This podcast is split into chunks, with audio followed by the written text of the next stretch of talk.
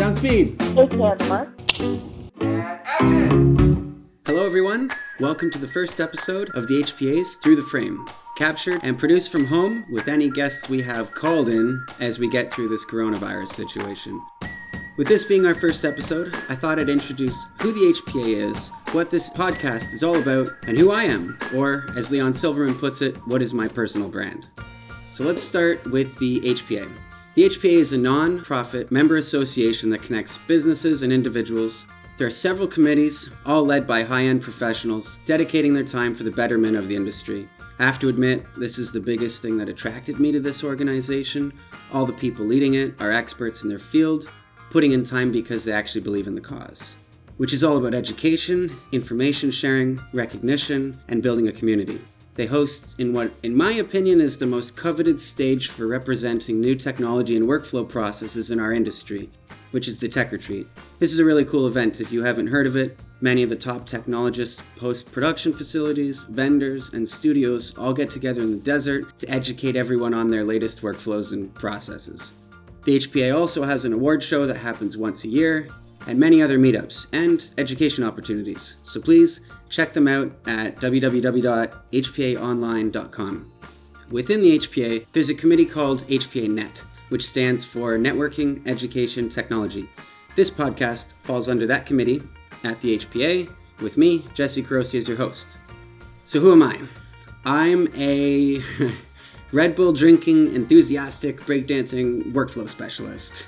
I'm the former chair of the HPA's YEP committee and the current chair of the ASC's Advanced Data Management Subcommittee. I design workflows and lead a team creating custom software for scripted episodic television shows and feature films while rolling out daily services across the globe and establishing workflow for a finishing division at SIM. However, this podcast isn't about me. I'll be bringing in geeks with swagger, as I like to call them, technical creatives on the front lines, designing and rolling out new processes for production and post. We'll break down what these new workflows or custom solutions are and how they'll be utilized on real jobs, or how they have been, and what this means for the industry. So, here with me today, as our first guest, is Ben Gervais. Hey, Jesse. Nice to be here. All right. Thank you for joining us today. So, for those who consider yourself a technologist in our industry, Ben is someone you should probably know about. Ben, cover your ears, as he's one of the most, if not the most, technical, brilliant minded people I know that are also allowed to be client facing. He also led the workflow on the recent Ang Lee feature, Gemini Man, delivering the movie in, let's see if I get this right, 4K, 3D, HDR, Atmos at 120 frames per second. Is that right? Yeah. All right. Probably the most challenging workflow ever executed, in my opinion. So, what I was looking to chat with you about today, Ben, was some of the workflow on this job that made it possible and also the journey that you've taken to get there and the lessons learned from these experiences and where you think this is headed. So, you've got, uh, I guess, just to go back a second, you've got a background in stereo native 3D work for quite some time now, but I'm curious how did your focus begin to include high frame rates and did this have anything to do with you getting hooked up with Ang Lee? Yeah. Um, well, so as you said, I started at one point in my career working in native 3D. And actually, my introduction to 3D was actually via slow motion for 3D. So that was kind of an interesting thing because I was one of the first people to bring phantom cameras into use on native 3D photography. Hmm.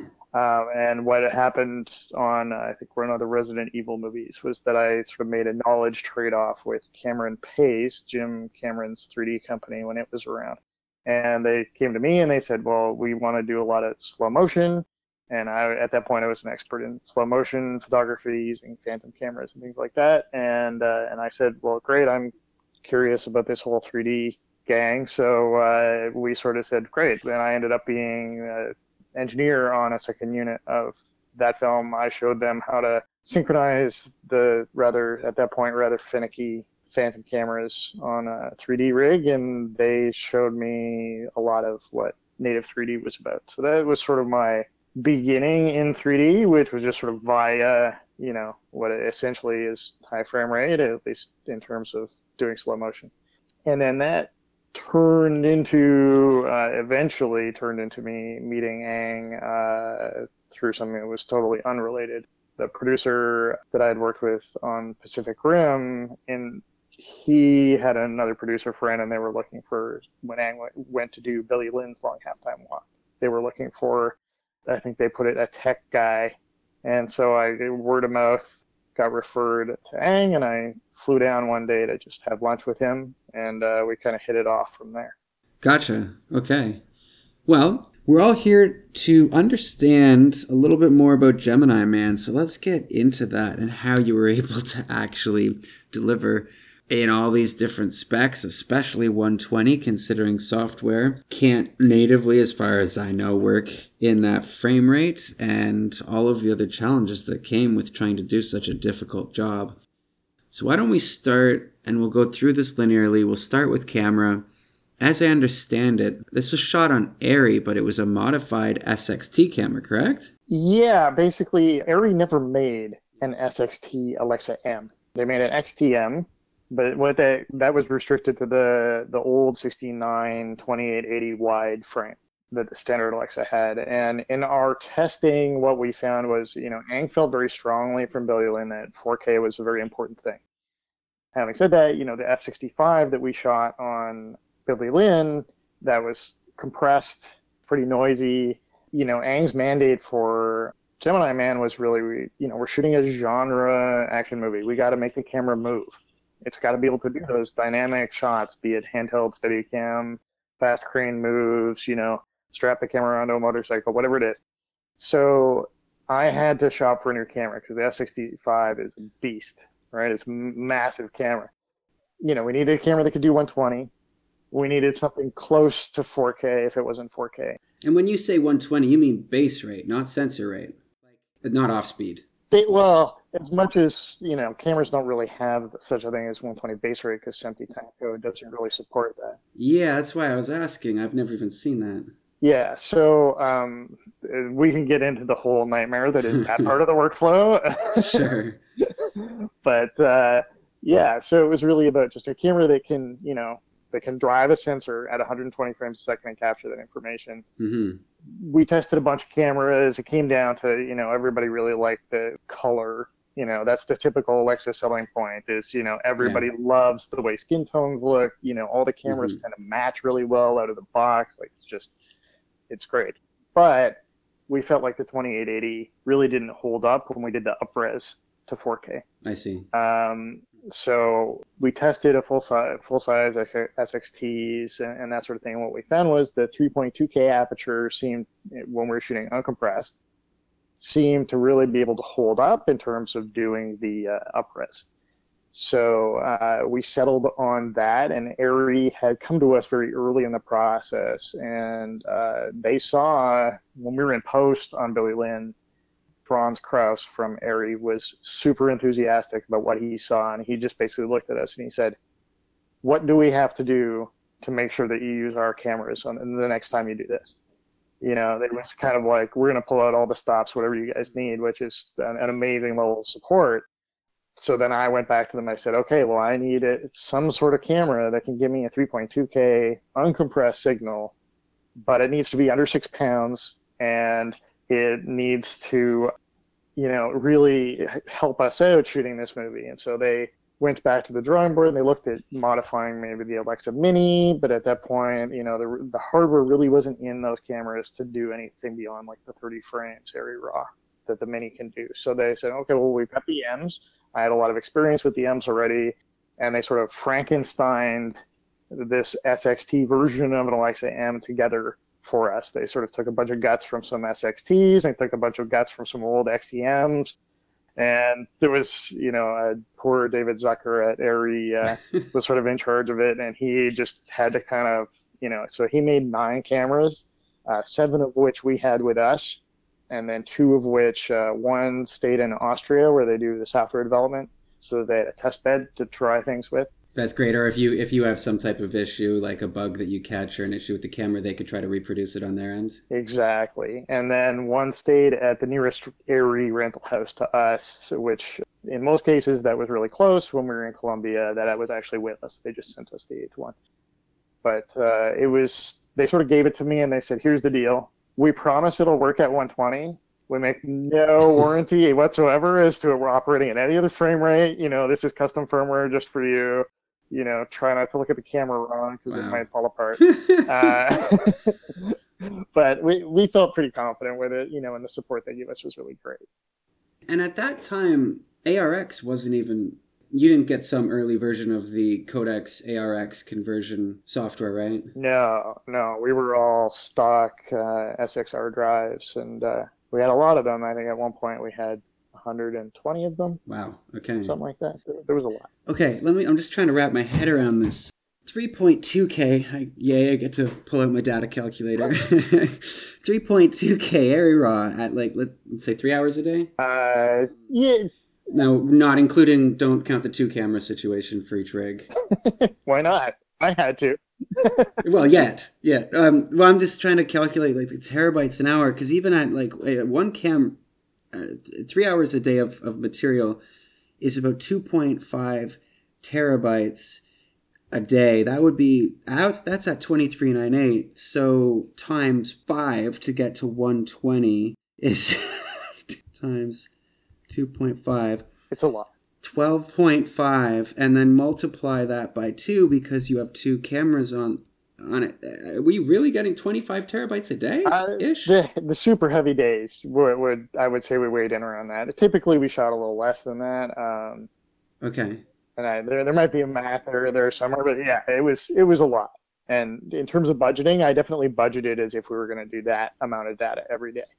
Um, wow Yeah, It's a lot. when i worked on the movie alpha we were getting 13 terabytes a day and it changed everything everything that we wanted to do to get things turned around from the daily's perspective and the data management perspective on set everything changed everything like Yeah. you're doubling you that's ridiculous Yeah, you really you have to look at a problem like that as not a serial problem.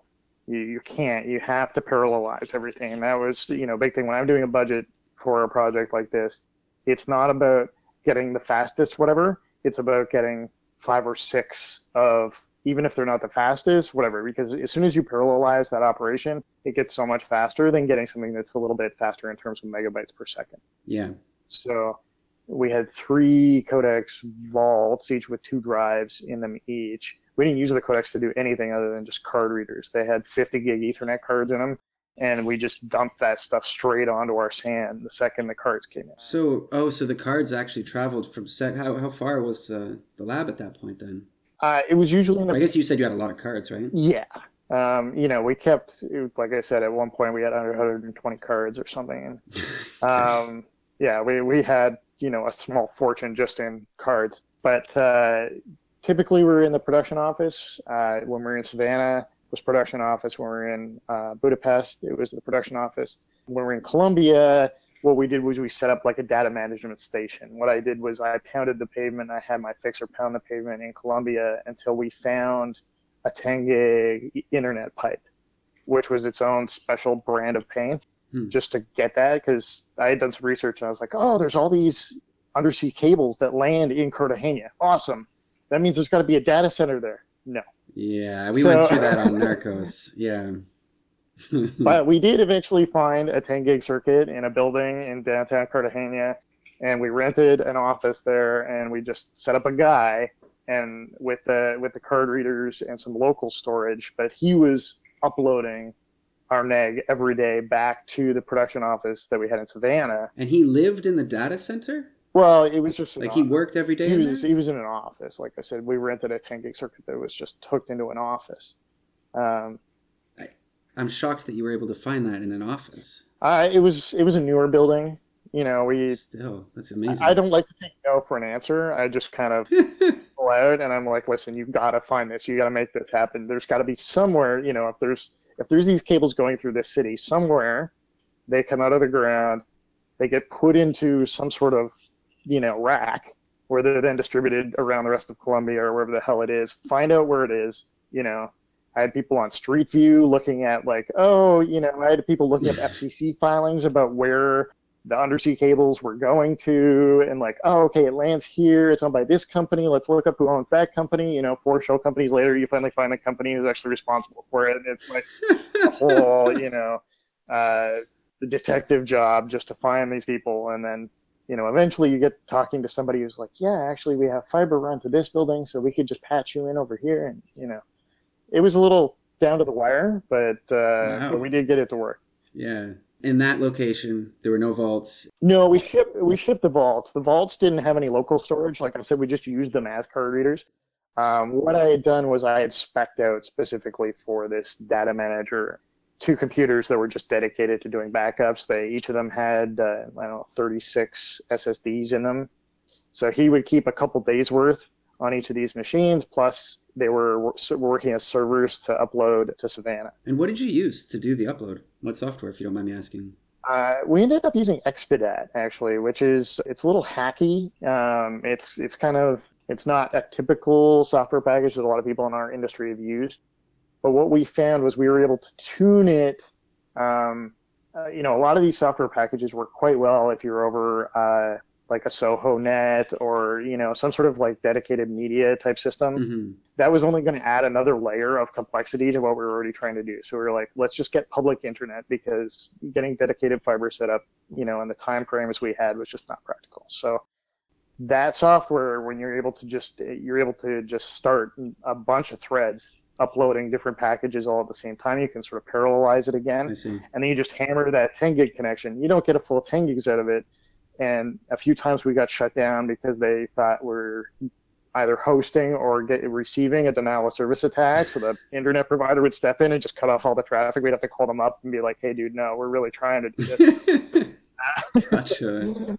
but uh, eventually, uh, we got the the kinks sorted out of that, and then it was we were seeing a practical, I would say, uh, between four and six gigabits Okay. uh, of actual bandwidth over public internet, which was really great. I see. And then you had someone waiting to receive the media where? Uh, we had a colo in Savannah that uh, then somebody would just shuttle drives from there to the production office. We weren't able to get fiber to the actual production office, so I see. that was the last step of the run. Gotcha. Yeah, it seems like contacting data centers for things like that has become kind of normal over the past five to six years. I feel like before any time I would call them, they I would have to explain the situation and, and speak to five people and try to get them to cut me a deal. You know what though? They still hate to do it. They hate it. Oh, they do, and they, they what they don't like when they talk to me is the short term contract. Yeah, that's it. They, they're like, oh, you're not interested in signing up for five years? Well, fuck you. yeah, We can swear, right? That's okay. Uh, uh, yeah. Okay. Yeah, they, they they couldn't be less interested most of the time. Usually, you have to play on the fact that you're doing something. You're a movie, right? You're doing something cool. Yeah, yeah, that's what I've done on a bunch of them, and then, and then they find out, oh wait, like this isn't as exciting as I thought it would be by the end of the Uh, movie. like even in uh, when we were on Billy Lynn, actually, the we were next door to a data center, and we didn't have fiber in the building next door, hmm right? And I was like, I know there's bandwidth in the next building over. Let me just throw a fiber line over the fence, and you can hook it up. They're like, we don't do that. it's like, really? Come on! Like, I'll just we'll just pay you. but no interest, right? Oh no, you gotta go, go to the pole. Somebody has to install it. You gotta be on the list. It'll take six months to get hooked up. Oh, oh, oh yeah, right? for sure. Okay, continuing down this linear train, we've got the media on a drive. It gets to the lab, which is in the production office. There, I assume you had quite an operation going. Yeah, um, you know, really, when uh, and we sort of we learned a lot of lessons from Billy Lynn in terms of storage and managing all the data. That was where we kind of fell over on the first one. Was just as much as we anticipated we would have a lot of data to deal with. It was so much data. You know, we ran into problems with SSDs just wearing out. Hmm. Not having time to do garbage collection to the point where they're slowing down, and now you've got an SSD that should be able to do 300 megabytes a second, and it's doing 20 Yeah. and that's not cool when you've got 10 people that are hammering it 24 7 so we really dramatically scaled up the storage end of what we were doing. Um, i ended up not going with a typical media and entertainment vendor. I went to a company called penguin computing. They do a lot of supercomputing stuff. I see. We had two separate SANs it was important to me that they be separate so that if one of them fell over we could still work on the other one I see. Um, so we had one for SSD. We had uh, 300 terabytes of usable SSD space on enterprise SSDs that was you know redundant as all get out. And then we had three petabytes usable of spinning disks, and that was all built into uh, racks of uh, like portable man portable racks that we could tear apart and ship across the country if we had to at a drop of a hat.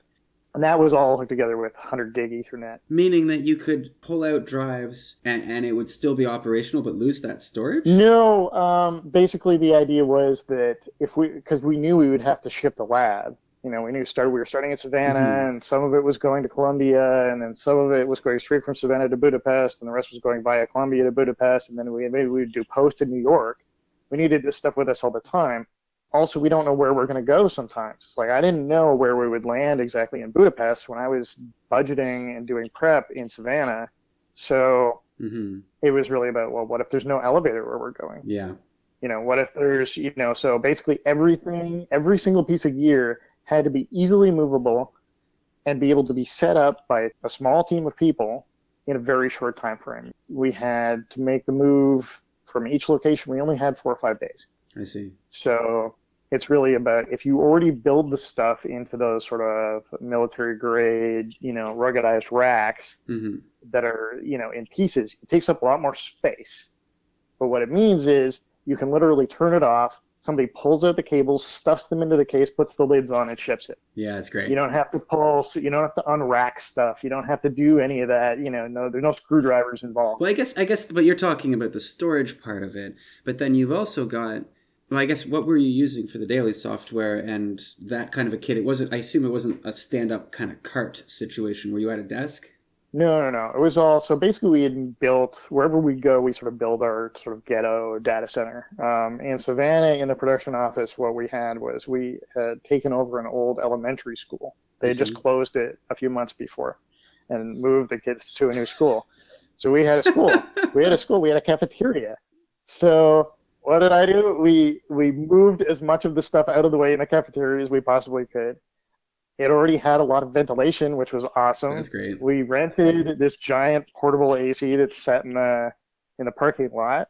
They had a lot of power because it was a commercial kitchen, and I had racks set up inside the kitchen. And then we built a theater with a 12 foot screen and uh, and the 120 frame projectors and the whole circus in the cafeteria proper. Hmm. Um, and the workstations were all sort of in the aisle that was between that was the cafeteria, but outside of the cinema that we built.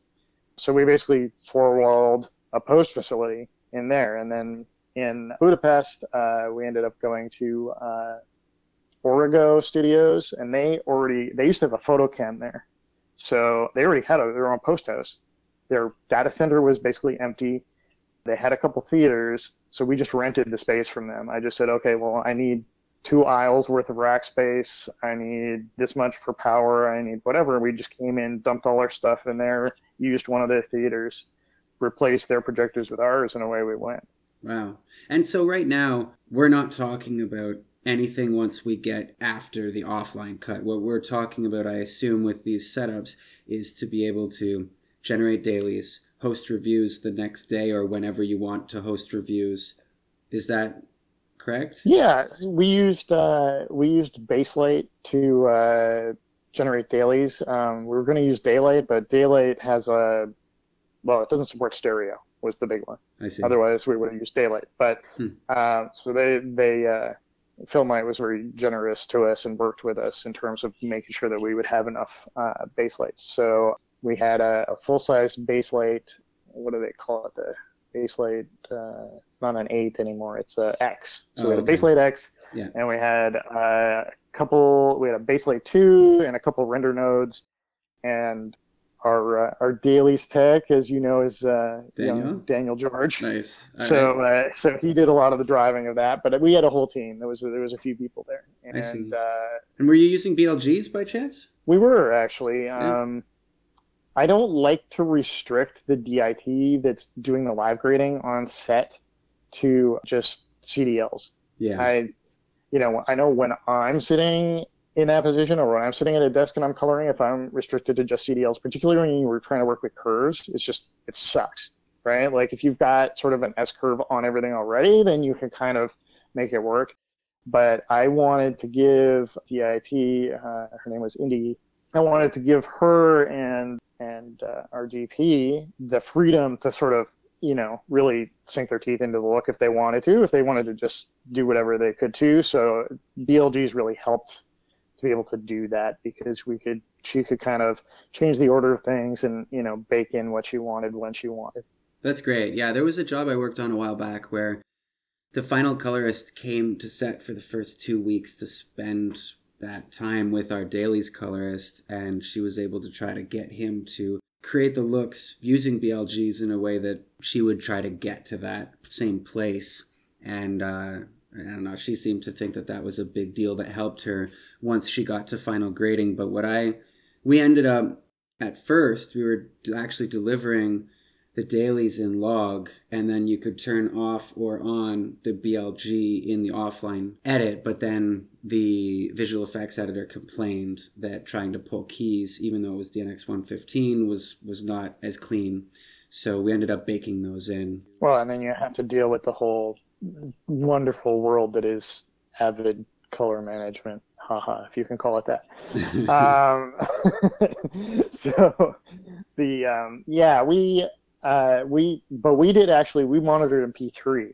Um, pretty much every screen on set and in post we set up as P3, which meant that at least we had a little more, you know, it was a little bit closer to the end product than it would be if you were monitoring in 709 or something like that. So interesting. Uh, that that definitely helped us because we're only dealing with one color space.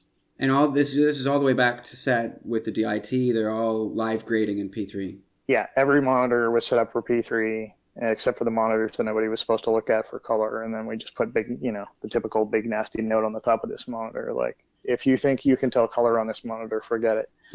uh, That's great. But, uh, you know, most most people, uh, the people Ang chooses to work with are pretty. You know, there's not a lot of that sort of hand wringing about these sorts of things. They're ready to sort of trust the people involved to the degree that it's like, okay, well, this monitor doesn't look quite right. I'm not going to freak out. I'm just going to ask a question during dailies. But that's the other thing we did is that every day we screened dailies from the day before. So we did old school proper dailies, except when we were in Colombia. Um, so literally uh, the end of day two, after you're done shooting, and Ang is pretty pretty adamant that if you can go to dailies, you should go to dailies. The only people he doesn't like going to dailies are the actors. Hmm. If, whether you're a PA or whether you're, you know, the DP or whoever, you're always welcome in dailies.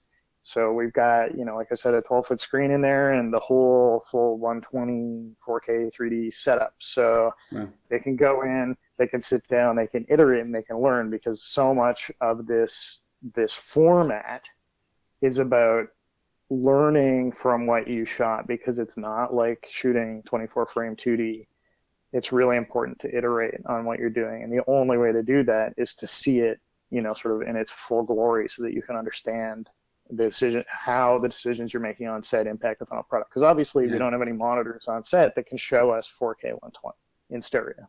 I see. And now, because you're also projecting that in 3D, obviously the dailies process would have included some work on that end of things that normally you may not deal with during the dailies pass, right? Yeah, there's um, you know, in t- in terms of typical dailies turnaround, you know, we do the the standard rendering. You know, we render 60 frame media for uh, for the Avid because that it does have some 120 features now, but even then in stereo, I would be a little iffy on how well that works. I see. So, uh, but at the time when we were playing this, and you know, we went into uh, testing in October of 2017. So, uh, you know, none of those features were really ready and uh, so we started uh, with, you know, yeah, you got to turn everything around. You've got to render the dailies in 120 and in 60. At least, thank God, Pix takes 60 because the last thing I want to do is upload Pix to a studio and have to render yet another, yeah. you know, deliverable. Especially because we have an extra step too, is because we're changing the frame rate for those outputs for the Avid and for Pix. We don't want to just drop frames to get there because it looks a little too juddery and it makes it look like a skinny shutter because it does. I see. right? Yeah. You think about exposure time at 120, we shoot 120 frames with the 360 shutter, or as close as we can get to it. So that works out at 24 frames, same exposure time as a 72 degree shutter. So, you know, it's got that sort of staccato look if you just drop frames. So we use uh, a piece of software from uh, RealD called True Motion, and what that does is it blends the frames back together. It doesn't do any optical flow because optical flow really doesn't play nice with uh, stereo footage. It Okay. invents different information in both eyes, and then it's, it tears your eyeballs out. So, um, so we had a render farm that would just deal with doing this frame blending to get us our 60 frame version as well. And so the Baselight would have been set up for 60. The project was set up for 60 frames a second, but you brought in the 120. Were you ever concerned about the fact that I've had something like a lit pixel show up, and if I'm only watching on an HD monitor, I might not see it, but if I look at a 4K screen, I can. And I'm just thinking about the frame rate in the same kind of way. Were you ever worried about that end of things? Always, Yeah. we're always worried about it. One of the pro well, it's it's a good thing and a bad thing. You know, this 120 kind of cuts both ways. There are some really nice upsides in that if you have a stuck pixel for one frame, guess what? It's 120 frames a second. Nobody's ever going to see it. Um, but at the same time, even think about it in terms of even if you're watching it at 120, which we are in the dailies room, hmm right? We're watching full. The Baselight X can do 120 4K stereo um, through the projectors. But Yeah. if you blink, the typical human blink is like four frames at 120, Yeah. right? So Mhm. you just missed like a bunch of stuff. So, um, and then the the workstation that Daniel's on, it, it is only 60 frame capable. It's a 120 project, but you set up the Baselight to output 60 frames. And the way that that works is it just it knows to play every second frame when you hit the play key. But you can still scrub to any individual frame, which is nice. But then how are you playing out to the 120 projector if it can only play out at 60? Well, that's the that's the Baselight two. Oh, okay. Um, the Baselight X has uh, the whole bunch of video cards, and it's got uh, it can do the full 120 4K stereo. Okay. understood. Um, so do it- he would typically work on the Baselight 2, and we would set up the Baselight X to do uh, to cache the timelines as they were built, so that they were ready for playback. So at the end of the day, what would happen is I would come back from set a little bit early. hmm I would sit there and scrub through and just review what we had for dailies that day, and then we'd watch them with Ang. And so any of the important stuff, we had a whole bunch of eyes in the room rather than just one dailies tech uh, who has enough on their plate. And I assume this had to be the solid state drive array that you talked about, not the other one, right? Well, both systems were capable of full playout. Typically, we actually cached locally to the Baselight, and at that point, that Baselight had spinning disks, so it was capable. Um, Baselight made or FilmLight made a a format for us that was an 8-bit 420 version of you know their sort of mezzanine format that they use internally for caching, which in terms of yeah, it's not full you know full fanciness, but it's Mhm. enough that you see anything that's going to be a problem. And then if you do want to look at it, you know, you can just scrub to that point and look at it in uh, in 10 bit or 12 bit or whatever you want to look at it in. I see. And throughout this whole process, we've been watching everything in SDR, correct? Yes. Okay. Yeah. The HDR didn't enter into it till post in our I see. case. Gotcha. Okay. Well, that kind of covers all the way through dailies. That's amazing. Were you also with that same gear turning over visual effects pulls and I guess you don't need to do stereo pulls because it's native stereo or native 3D, but for VFX. Yeah. So the visual effects pulls, the first one started towards the end of production. And then, you know, obviously once we got into post, came, they came pretty hot and heavy. So um, we, you know, we approached each vendor. We made them aware of the issues. Obviously, they were somewhat aware when they got the contract of what they would have to deliver and, you know, what resolution and what format. I would say the the hardest part of the process in a lot of ways was that a lot of these places, their data I/O is just not up to the job Yeah. you know, our, our friends at Weta had to get a bigger pipe. Uh, you know, do you think Weta? They're the biggest VFX in the whole world, you know, like, Yeah. but they only at that point they only had a one gigabit internet pipe. Well, for a lot of jobs, that's pretty fast. Yeah, for a lot of jobs. When we're when we're when we're sending them emails like, hey, we've got 15 terabytes ready for you today, and we'll have another 15 tomorrow. One gigabit is not going to do it. Yikes. Because these were obviously EXRs, I assume, right? That you were turning Yeah. over? Yeah. Yeah. So um, at that point, it's really, you know, you got to have the conversation. Do we really want to get into this situation where you're putting tapes on planes to New Zealand? That's not very practical. Yeah. So it, it really had to come down to just making it work in terms of bandwidth. So were you giving them BLGs that they would apply to the shots that they would then turn back over to offline? It depended on the vendor. Some vendors, typically a lot of the smaller ones. So we had a small in-house team. Uh, we there was uh, some guys in uh, Prague, the effects house there. We had Weta in New Zealand. So Weta wasn't able to directly support the BLGs. We shipped them anyway, just in case an artist wanted to put the node on and just double check.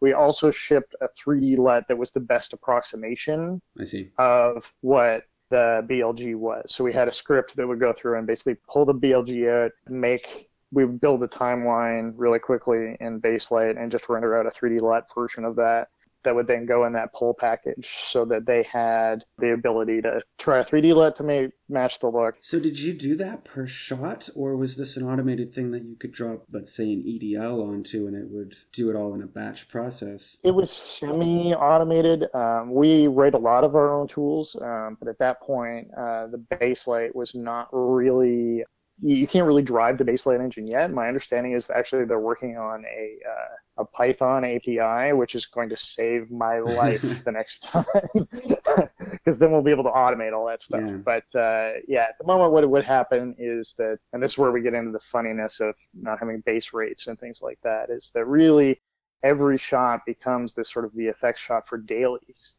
right? Because it's all off speed and you've got to deliver 60 frame media to Avid, what you have to do is your footage comes in, the camera's writing a 24 frame base time code, running it at five times speed. Sometimes the time code is the same between the left eye and the right eye, sometimes it's not. Hmm. So uh, sometimes both cameras start recording at the same time on the same frame, sometimes they don't how do you deal with that? It's it's a nightmare. It just makes your head want to explode. So we built a database that would keep track of the first matching frame in each eye at the base rate For every shot? for every single shot. Every single time somebody pressed record on set, we had to have a line in our database to deal with that. So, and because it is variable, that's Daniel or someone, a human, essentially looking at it. And, Yes. Wow. Okay. Yeah. So that's that's not a fun job. um, but uh, you know, once we have that information, then we can automate the rest of the process, right? But you know, the Avid, it's working at 60 frames. Well, it doesn't want 24 base media. It wants 60 base media with 60 frame code, right? All the sound stuff is coming in. We decided, okay, well, the sound stuff's going to have 30 frame code. At least we could just double the frame number and we get 60 frame code of that. Fine but you know you're dealing with all these disparate time bases How did you even how did you even do that though for the sound? Like if you bring sound in that was recorded that way into Avid and try to or even Baselight, I wouldn't think it would line up. No. it does um, when, when you build a 120 project Okay. the, th- thing that a lot of people forget about sound is that it's when you think about sound and time code it's scary as fuck when you think about sound and samples all of a sudden everything makes sense and what you have to do is remember that sound actually doesn't care about time code sound only cares about samples and so when you make a 120 frame timeline in Baselight, what it does is it says, okay, if you've got 40 kilohertz sound, then it's essentially dividing 48 kilohertz by 120 per second, and it knows how many samples per second it needs to play back. Hmm. Okay. So, you know, it's really just a matter of having A time codes that you have a place to look when you're doing the sound sync from the slate, right? You have to do a visual Yeah, makes sense. visually line it up. Um, but once you've got that down, then you can get the whole ball rolling. But what happens then, it means that your time code in the Avid bears no resemblance whatsoever to your time code on your camera media. Because we had to start every every single shot starts with zero frame code. So that's where the database comes in. So our Avid editor is sending us an EDL in 60 frames. We have an application uh, on Billy Lynn. It was running on Google. On uh, it, it's a long story. It was a lot of JavaScript. okay. um, and then on uh, on this job, we actually built it in Shotgun. And uh, he'd send us an EDL. We upload it into our code that basically does lookups So it takes the offset from the beginning of the shot, looks how many frames it is at 60, doubles it to 120, figures out based on the starting matching frame of the original camera media in each eye, spits us out a left and right eye EDL that we can then conform in the Baselight. That makes sense, though. Okay. It does. It sucks, but it makes sense. It's it's it's super inconvenient, but makes sense, I guess. okay, going back a second though to the archival side of this, you didn't use the vaults, did you? No, no, no. To do As I said, uh, we had special vaults made. They literally had no. The only thing those vaults had in them was a motherboard, two card readers, and a network card. I see. um, Okay, yeah. They- were really just glorified card readers, and the only reason for that is because, for don't ask me why, but apparently we can't just get Codex software to load onto our own machines. Little, little dig in there to my friends at Codex. Uh, the uh, we needed something that would just offload cards quickly, so that's what Mhm. those did. Once because we had these two separate SANs, we had a flash SAN and a spinning disk SAN, and they both could do multiple gigabytes a second in terms of speed, and we had the whole thing hooked up with 100 gig Ethernet, so we had tons of bandwidth to go around. Each drive would get copied onto both the spinning disk and onto flash. So now we had three copies. We had the one that was on the original media, the one on each of the fans, and then as Mhm. soon and we would checksum the copy that uh, checksum all the copies, checksums all around for everybody, and then uh, and then we would immediately start writing tape. Yeah. And so we had a tape robot that had uh, that had four drives in it, and it would just chug away 24/7, churning out many, many, many, many tapes. And uh, we bought a lot of tape. People people at HP liked me for a little while. Um, I bet. but uh, then, uh, so yeah, that was really our backup. You know, we got two copies of the neg. Then we send one off to the studio, and we keep the other one with us. I see. Okay. So that was everything up until we get to the offline. I've heard a story, and considering that you built out all this stuff during the the front end, this seems to make a lot of sense to me. But I heard a story, and I'm curious if it's true, that when you were looking to figure out who to work with for posts, you know, for online color and deliverables, etc., considering it was 120 and all of the other buzzwords, I'll spare everyone again, um, that you got quotes from traditional post facilities and they came back and were like, oh, it's going to cost this many millions of dollars. So you just said, this is ridiculous. I'll just build it myself. I, that's, that- that's somewhat true. Um, you know, come- Okay. come back in favor of the, the traditional post house. Um, I don't blame them. Uh, you know, we're yes, it's a tall order for one job. it's it's this is an industry full of difficult clients, and I am possibly one of the most difficult clients you could have. And for somebody like me to walk into your facility and say, okay, well, first of all, I want to be able to do dailies all around the world in 124K 3D. So I Mhm. need a post house to basically travel with me. And a lot of your stuff doesn't support the workflow I'm trying to do because it's so new. hmm So I need to be able to take down any piece of your equipment at a moment's notice to do a firmware upgrade because of a bug we discovered that doesn't affect 24 frames. And I need to use all your storage because how many post houses have more than three petabytes of storage that they can just, you know, give to just one client? Yeah. Nobody. Yeah, right? exactly. We would just basically go in and take that whole place over and they wouldn't be able to service any other clients while we were there. Yeah.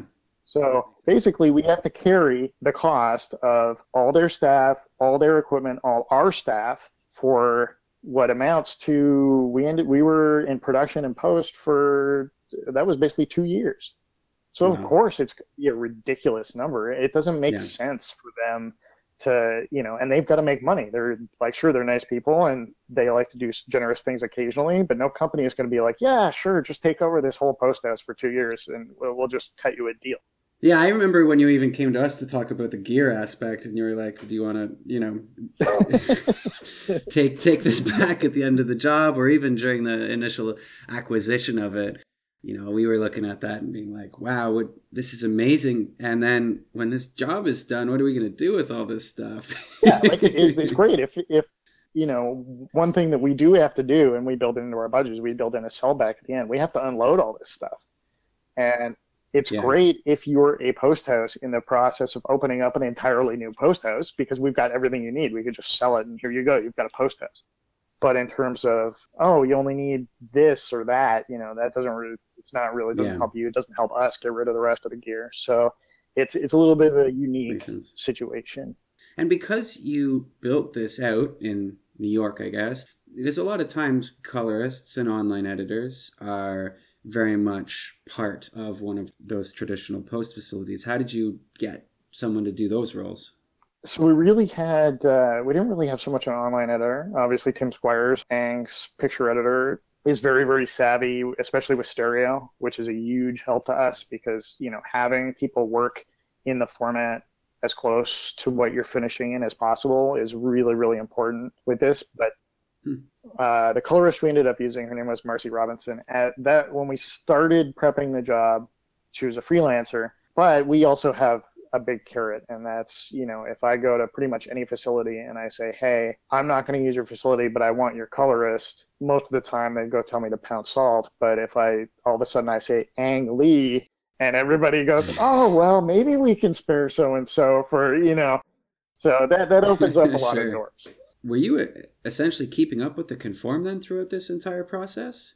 Therefore, when you were doing reviews with shots that were coming back, you could play them in context? Uh, yes and no. Um, we didn't have a running conform, as it were. Uh, that is Mhm. on our sort of wish list of something we would love to do. But given that we have to have this layer in between what the editors do and what we do because of the database and you know all that, it's really hard to sort of keep a running conform. So typically, what we would do for visual effects reviews is uh, the visual effects editor would give us a timeline that we would conform just for the purposes of that review. And sometimes it would have other shots for context, depending on if we thought we needed them or not. And then it would also have, you know, like other timelines that had previous versions of the shot and all that sort of stuff so that we could easily kind of flip back and forth. Yeah, that's what I remember working with Bill on Warcraft. He was very much all about that. And we were using a Baselight for that. Yeah, too, and it's you know it's a good sanity check uh, for everybody involved. You know, sometimes we screw up. Sometimes the you know every we're all humans. Sometimes things get a little pooched, and when you're dealing with stereo and 120 and 4K and 3D, you, uh, you know, like there's a lot to go wrong. So sometimes what you find is if you're able to go back one version or you're able to go back to the camera original really quickly, you can check. Oh, was that shot a little soft when we shot it? you know, oh, we delivered this shot Mhm. with the wrong color space by accident. You know, we pushed the wrong button when we were doing the semi-automated conform, or whatever it was. So um, Yeah. that really helps catch a lot of issues before they become a problem. Instead of you know, the last thing everybody wants is to unfinal a final shot. So especially dealing with the amount of visual effects that we had on this. Hmm, okay.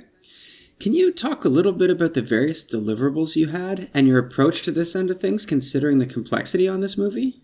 really what we did was we concentrated first on versions of different color because what becomes very important what you realize very quickly I had this whole matrix of deliverables because one of the problems of this format is there's very few projectors that can show it or some projectors can show this frame rate but not this frame rate or whatever it is right so we ended up delivering 24 frame 60 frame and 120 frame versions of the movie we also had HDR and SDR. We also had a custom color space that was made for these special projectors that project our super high end format, which is sort of a quasi HDR type situation. Okay. Then you've got stereo versions and non stereo versions of each frame rate. you've got a Rec 709 version. You've got, you know, it just, you know, all those different variables multiply together. And we, you know, I'm completely confident when I say that we delivered more versions of this feature film than any feature film that's ever been delivered because just multiplying all those together means that I, I forget how many DCPs we struck, but it was tons. We had people like it was like this train of people rotating in and out of LA to New York QC DCPs because it's like no one human could watch you know the movie 30 times for each DCP that has to get made. You know, and that's like Atmos version and a mm. you know 7.1 version and a 5.1 version. So it it can get out of hand pretty quickly. So what we did was I had to figure out a way to deliver this, and what it was was okay, we're going to keep all the media as 120 frames as long as we possibly can. So we do all our different color passes. So I do a pass for what we call the hero version, which was this quasi HDR, which ended up using PQ as the they don't like us to call it a gamma, but it, it's a gamma. um, I'm gonna ruffle a lot of feathers with that one too. Uh, and we had our SDR, and we had our Rec 709, and we had oh, and then we had different brightness versions because of course 3D. There's no standard for how bright 3D is, so we have a 48 nit 3D version, and we have a 12 nit 3D version, and we've got a something in the middle. I forget what it was. So we do all those color passes 1st mm-hmm. get that out of the way, and then at that point we can send the colors tone. They've done all their work. We've got all the color baked in at 120, not baked in, but it's it's all sitting there in different projects. We had this whole matrix of this giant naming scheme we had for all the baselight projects for each version of Final Color. And then what we do is we replace the media underneath the the baselight timeline. They have this tool, I forget what it is. It's one of those baselight command lines. And what it allows you to do is it allows you to swap media.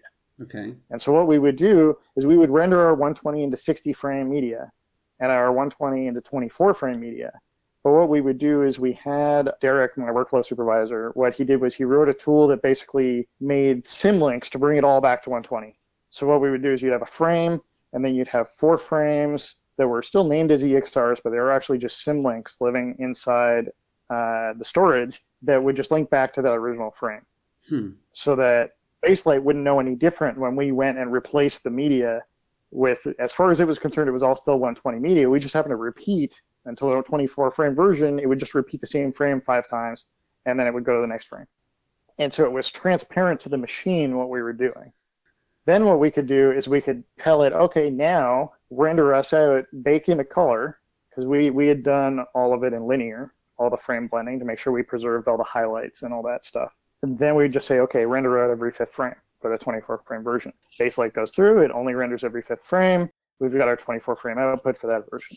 Then we, you know, swap media to 60, render out the 60 frame version every second frame. Wow. So, you know, sometimes you have to trick the machine into doing what you want. Sometimes you have to beat the machine into doing what you want. Sometimes you need a little bit of both. We used whatever we could to, to make that happen. Yeah, for sure.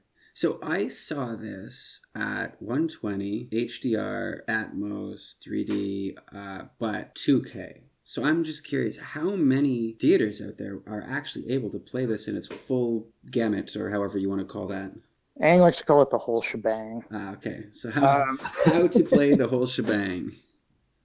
Um, there's uh, Christie has a new product that they developed in partnership with our uh, Chinese distributor. They're called uh, Huaxia.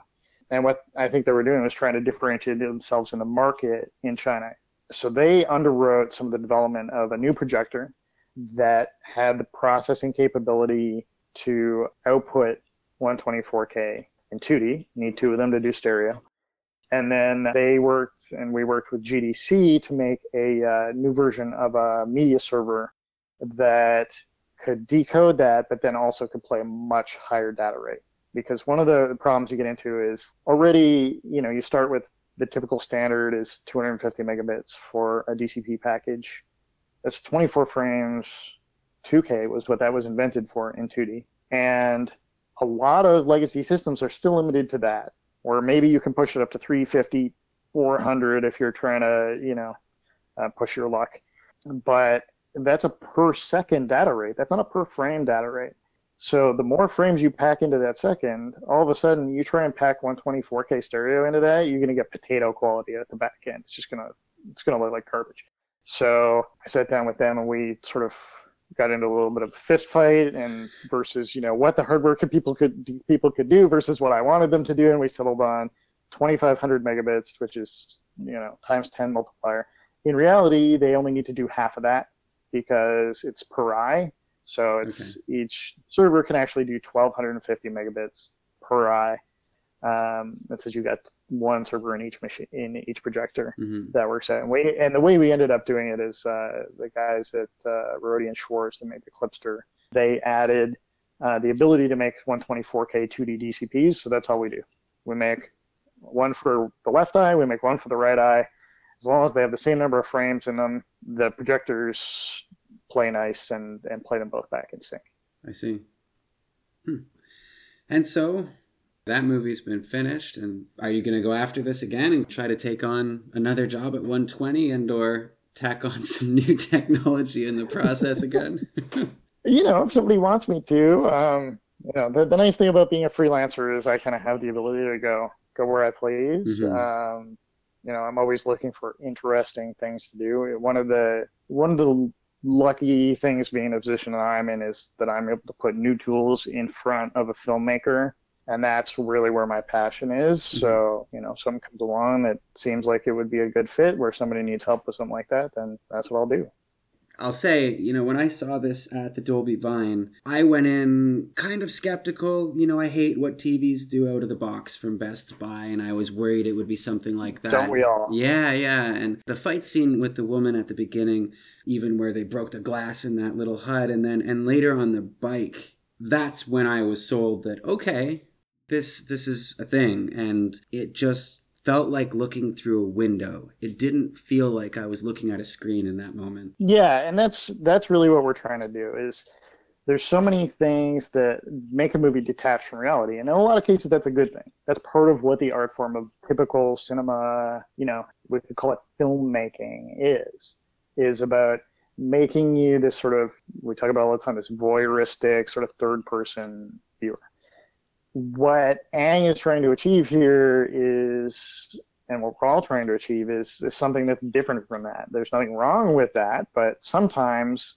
maybe it's okay to have a different kind of experience. In the mm-hmm. case of this film, that's really what we're trying to do. We're trying to make it so that you're so much in the room and you don't have a choice as a viewer as to whether you're involved in what's going on. You know, it's very, very hard to detach from that experience when you see it in its sort of full glory or close to it.